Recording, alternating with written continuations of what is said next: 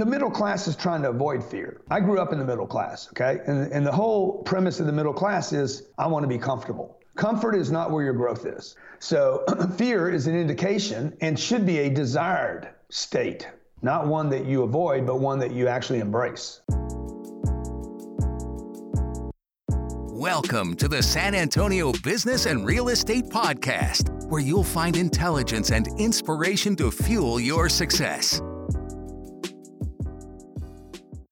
Welcome to episode 001 of the San Antonio Business and Real Estate Podcast. My name is Ben Sanders, and today we have a very special guest who I'm really excited about.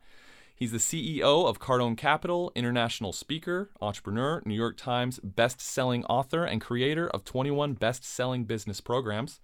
Grant Cardone owns and operates several privately held companies and a $1.4 billion portfolio of multifamily properties. Named the number one marketer to watch by Forbes magazine, Cardone is also the founder of the 10X Movement and the 10X Growth Conference, the world's largest business and entrepreneur conference. Let's go ahead and bring him on. Well, Grant Cardone, welcome to the show. Hey, thank you for having me. I appreciate it. Big fan of San Antonio and everything San Antonio. Yeah, we are a big fan of you. Excited to have you today. So, before we get too deep into the uh, technical stuff, I have to know Uncle G, where does that nickname come from? You know, it's funny. Uh, when I grew up, I, my, my dad died. I grew up in Lake Charles, mm-hmm. and my dad died when I was 10. And I was telling this story one day about I was waiting for my uncles. I had three uncles, and I was waiting for my three uncles to come in and save me, you know, to come in and be the father, to come be the mentor. Right. And to come be guidance, because I really needed it, uh, not just at 10 years old, but even, you know, through my teens, mm-hmm. early teens and late teens. And I waited 10 years and he, they never showed up. Mm. Uh, and so I said once in a seminar, I said, you know, I'm going to be to others the uncle that my uncles weren't to me. I see. And that day, the first time I said it, it, it caught, and people started calling me Uncle G. Uncle G, I love it. Yeah. Well, cool. Um, yeah, because I know you had a few road bumps early on in your life. You mentioned your dad died, and uh, and I know just through your story there was some issues with drugs and and overcoming that. And so, can you talk a little bit about you know overcoming that rough start into the successful entrepreneur you are today? Yeah, look, when, when you're going through it, you're like, you know, you don't think it's going to ever end. Mm-hmm. I kept praying and hoping and wishing uh, on a daily basis for almost nine years from the age of 16 to 25. I had a drug problem. Mm-hmm. And really, really what I had was a purpose problem. And the drugs just kind of filled that void. It could have been, it could have been something positive, I guess. I just, I didn't I didn't have anything I excelled at, right? I didn't have music or art or athletics. Mm-hmm. Uh, and then somebody, you know, said, "Hey, try this," and the next thing you know, I'm I'm doing more than trying it. I'm I'm I'm I'm living it uh, every day. No, nobody starts with the intention or goal to be a drug addict. Mm-hmm. Um, and so I was extremely bored. I hated school. Had this unbelievable idea uh, my whole life that I was going to be somebody successful. Mm-hmm. But you know, if you have this idea you're going to be successful and then you're not, in fact, you're completely the opposite of that, a, a, a total failure. Uh, I lost six jobs. I was the black sheep of my family. Uh, nobody in my family trusted me. Uh, e- even our friends' parents, my mom was like, I was the, the dangerous kid to be around. Mm-hmm. And so, you know, it was miserable. It's terrible. 16 to 25 years old. Every day I'm, I'm looking in the mirror thinking I'm a complete failure. Right. And so then so what changed at 25? You said 25 years old. So what happened at 25 that? Yeah, at 25, my mom said uh, she uh, she had a little place in Lafayette, and I went to visit her one day, and I was I was on alcohol and drugs, and I was slurring my speech, and she's like, "Don't come here anymore. I, am done." Mm-hmm. And she finally dropped the hammer on me and said, "Hey, I'm done. Um, you gotta you gotta fix your life, or don't come around me." And she closed the door. And, and, and less than two weeks later, I was in a treatment center for drug addiction. Mm-hmm. Cleaned up at the facility, and uh, that was the turning point in my life. You know, I came home. Re- really, really, it was. I came home when I came home and decided, okay, I'm not using drugs again. Now, what am I going to do? Because right. you got to replace it with something else. Right. And I really turned all that negative energy into, okay, I'm gonna I'm gonna get great at the job I had. The job I had was a sales job in Lake Charles, and I hated it. Mm-hmm. And I said, okay, I'm to get great at this job because the reality is nobody else was to hire me. Right. So I'm like, I'm to get great at a job I don't even like. I don't even know where this idea came from. I think I was just inspired by 28 days of not using drugs. And sure enough, I became not not only would I become a great salesman, I would become I'd reach the top one percent in my industry, and then go on to start teaching other companies around the world mm-hmm. uh, how to do this thing. It, it's literally built a, a 30 year business out of something I hated. That's uh, that's pretty amazing to take something like that and turn it around. T- totally crazy. Like if you'd have asked me at 29 years old, hey, what are you going to grow up and be? I'm like, I have no clue, but it definitely won't have anything to do with sales. Right. So that's interesting because you didn't like the job that you were selling cars. Is that correct? Yeah, I was selling cars. You're selling cars, so you didn't like that job, but you turned it into something that you became excellent at and known for, and you helped millions of people. Ben, ben I hated the job. Okay, I was No, I didn't. I didn't. I, I had a job as a shoe salesman. I hated it. Okay. I was. I worked at McDonald's. I was fired. Like, if it required me to wait on somebody and be nice to people, I mm-hmm. was not good at it. Mm-hmm. Like, if I had to try to get you to like me in order for you to buy from me, I was. It was a disaster. I did not know how to do that. Yeah. And and so what I did was I quit trying to do that. I quit trying to get people to like me to buy from me. I started telling people that I wanted them to buy from me, that I was there to assist them, there to give them a price. This worked so well in the car business. It was it, it would end up I would become a thought leader to the auto industry. Because I would tell somebody when they came to buy a car, hey, rather than trying to like me or me trying to get you to like me, let me just show you the car you want. Let me give you a price. Let me give you a payment. Let me give you an interest rate. And you either it either works for you or it doesn't. Mm-hmm. it's very transparent. Right.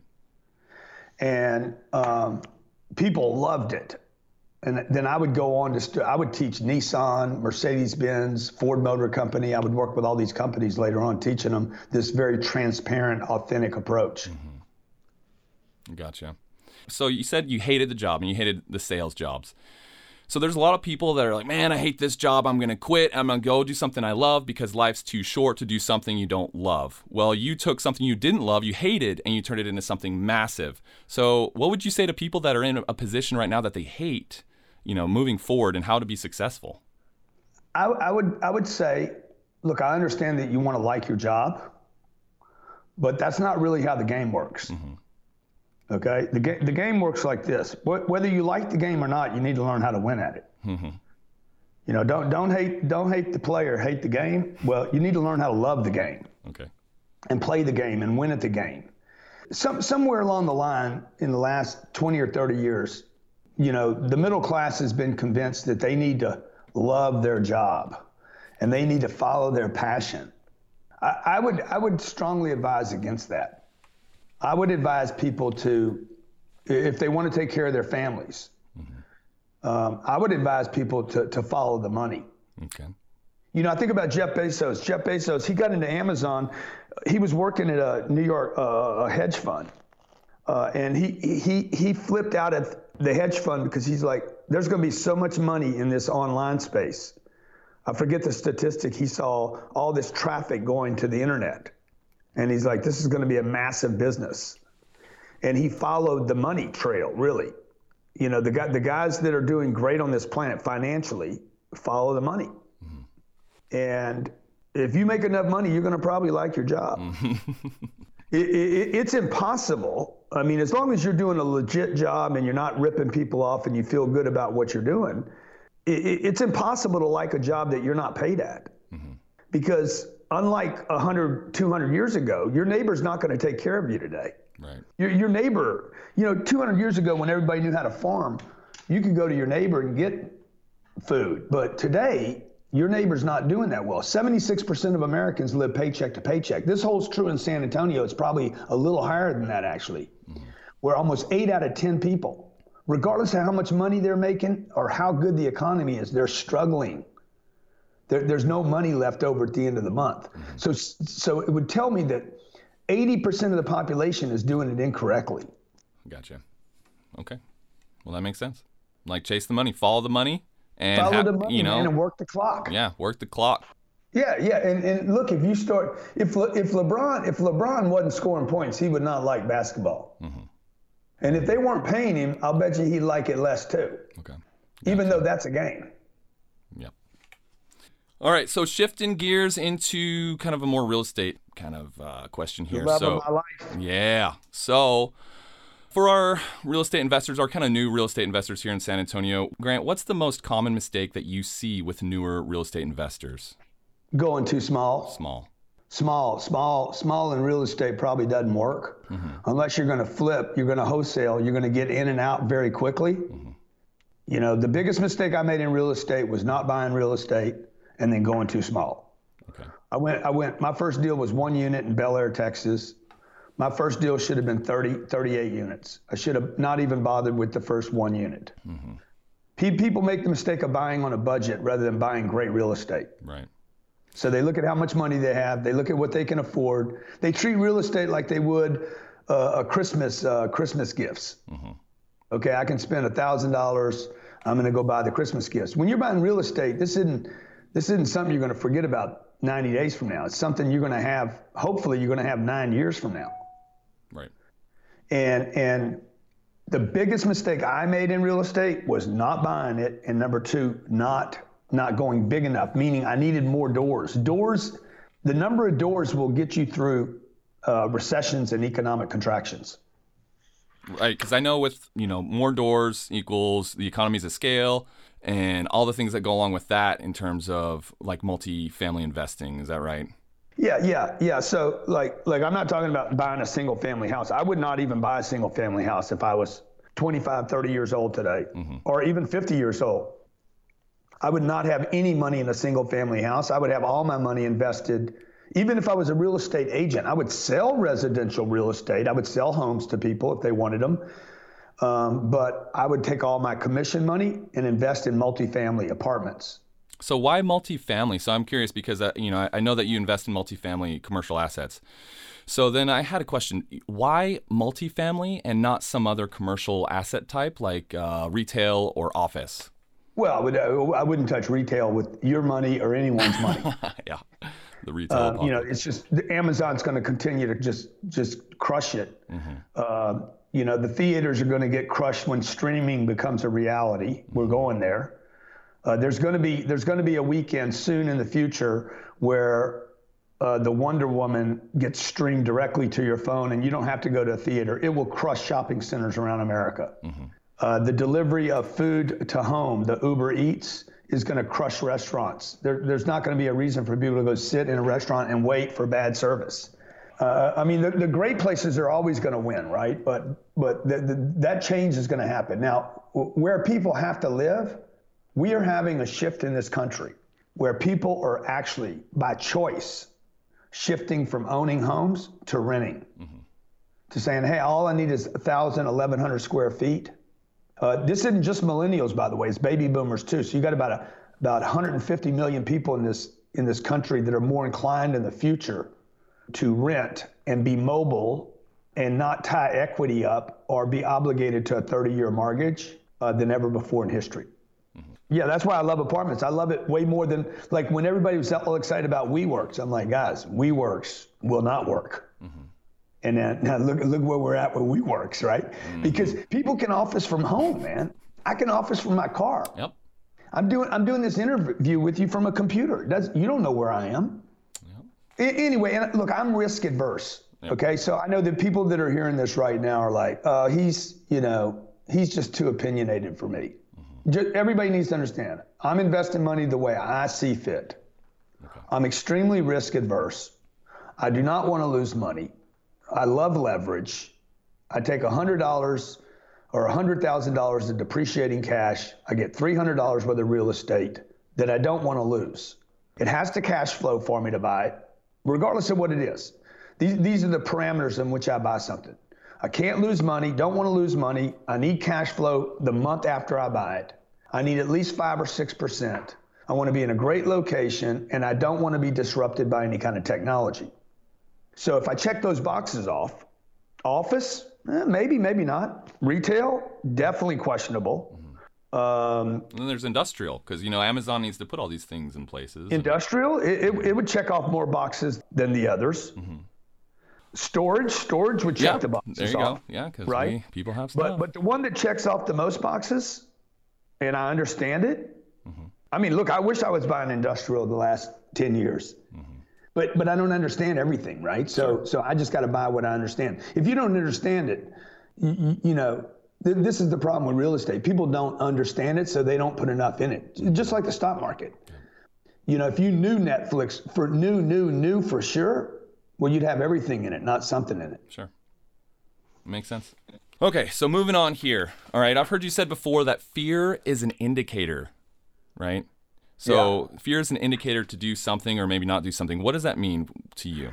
Fear, me, you know, if I'm having fear, it means either I need to move towards something and go do this, or I need to learn more. Okay. But but either way, it's going to require me to do something. Fear fear is an indication of either, hey, I need to challenge myself. The middle the middle class is trying to avoid fear. Mm-hmm. I grew up in the middle class, okay, and and the whole premise of the middle class is I want to be comfortable. Right. Comfort is not where your growth is. Yep.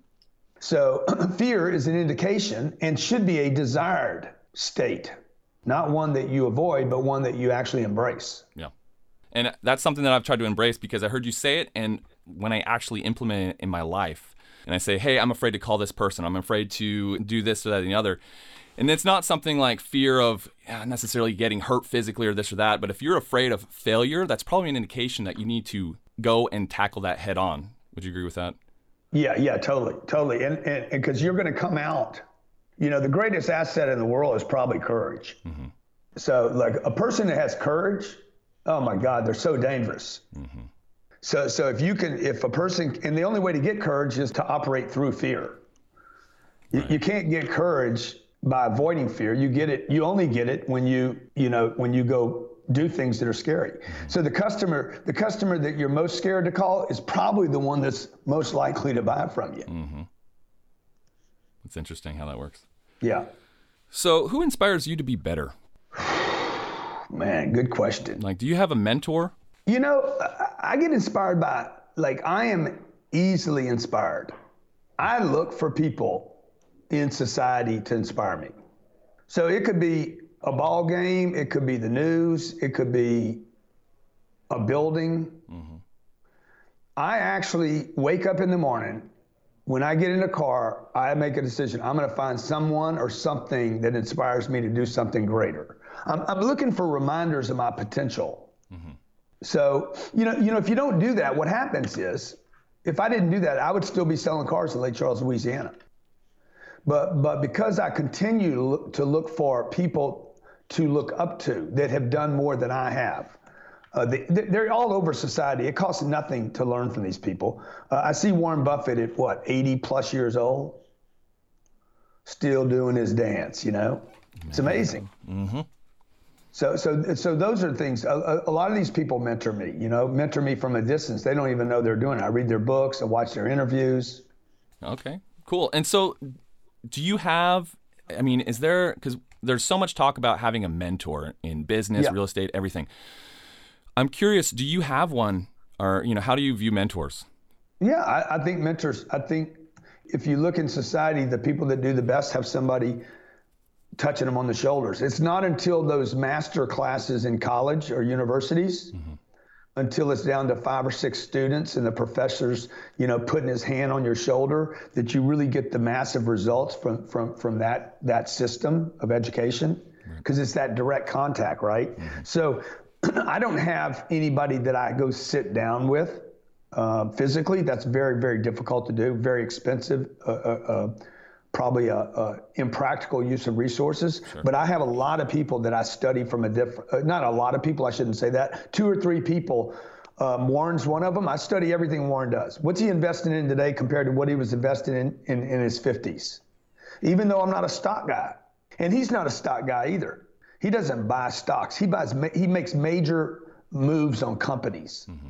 So, so that's somebody that you have 40 or 50 years of, of a guy's career that all it's it's available for anyone. at no cost to say, what were the moves this guy was making at 50, 55, 60, 65? Elon Musk, here's a guy that's coming up. Watching this guy move through challenges with the SEC to go into space, to do, doing tunnels, to you know, to the adversary uh, or the controversy that he goes through. How he handles and manages all that. Mm-hmm.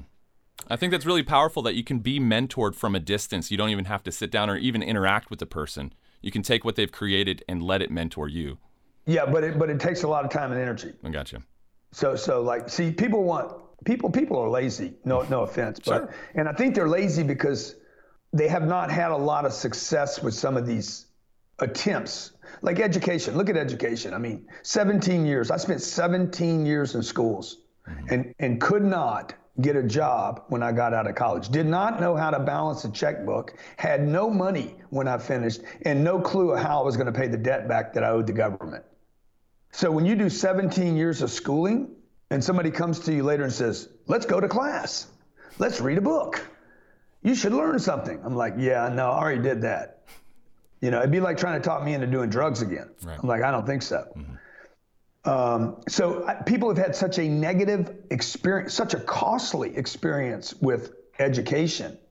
Uh, $1.4 trillion worth of debt uh, with very little results that they're like, yeah, I don't think I'm going to go learn from somebody. But but the way I'm learning is is I am selecting who I learn from. Right. I am I am for the first time in my life, I get to pick the class, the person, and what I get from it. And that that's what I call mentoring. Well, I like it. I like it. I like it a lot. I like it like that. I like it like that. All right. So you're 61? 61 years yes, old? Yes, sir. 61 and in phenomenal shape. How important is physical fitness to the entrepreneur? Uh, you know, it's not important as long as everything's working, but the moment the body starts working and you got a tension on your joints and your ankles and your shoulders and your lower back, mm-hmm. uh, you don't have attention on your business. Right.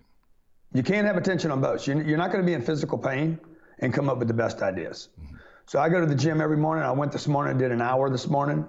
I'm not trying to be a, a Arnold or Rocky. a Rocky, Rocky, or whatever, but but but I'm trying to I'm trying to be I'm just trying to make sure everything's working right and put strap a little bit of muscle on top of that bone. Gotcha. And that makes sense. If it's a distraction away from what you're trying to accomplish or your goals, then it needs to be addressed.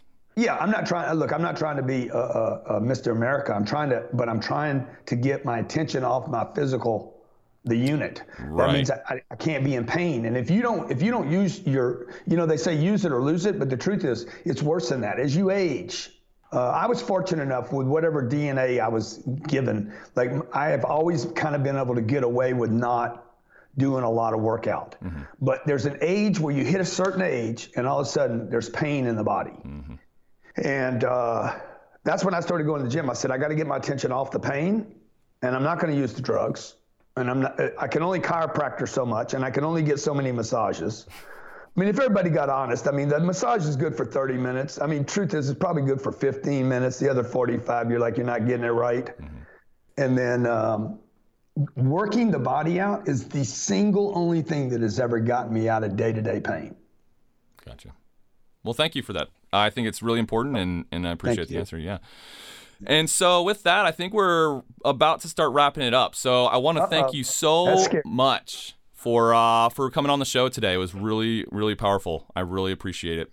Dude, you guys are awesome over there. I love San Antonio. You know, I got I had my first big breakthrough in San Antonio. You did when I was doing my seminar business. Sure did. Oh, it was one of the city. It was my second successful city. So I got big love for the Riverwalk, man, and everything oh, yeah. San Antonio. Yeah, if you're ever in town, hit me up. I will, brother. All right, Grant. Thanks again for coming on the Be show, and have a great day.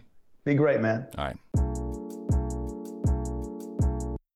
Well, that's it. The interview with Grant Cardone. I hope you uh, learned something, got a little bit inspired, and uh, take that to your professional careers and your investing and everything you do. So uh, don't forget to go to sabrepodcast.com. That's S A B R E podcast.com. Go there, subscribe to the podcast, leave comments, reviews, ratings. Let me know who you want me to talk to, what kind of questions and topics you want me to talk about, because I'm here for you. All right, let's tailor this to your needs and your wants, and uh, I want to create value and, and help everyone out here in San Antonio. All right, so subscribe, and we'll see you next time on the San Antonio Business and Real Estate Podcast.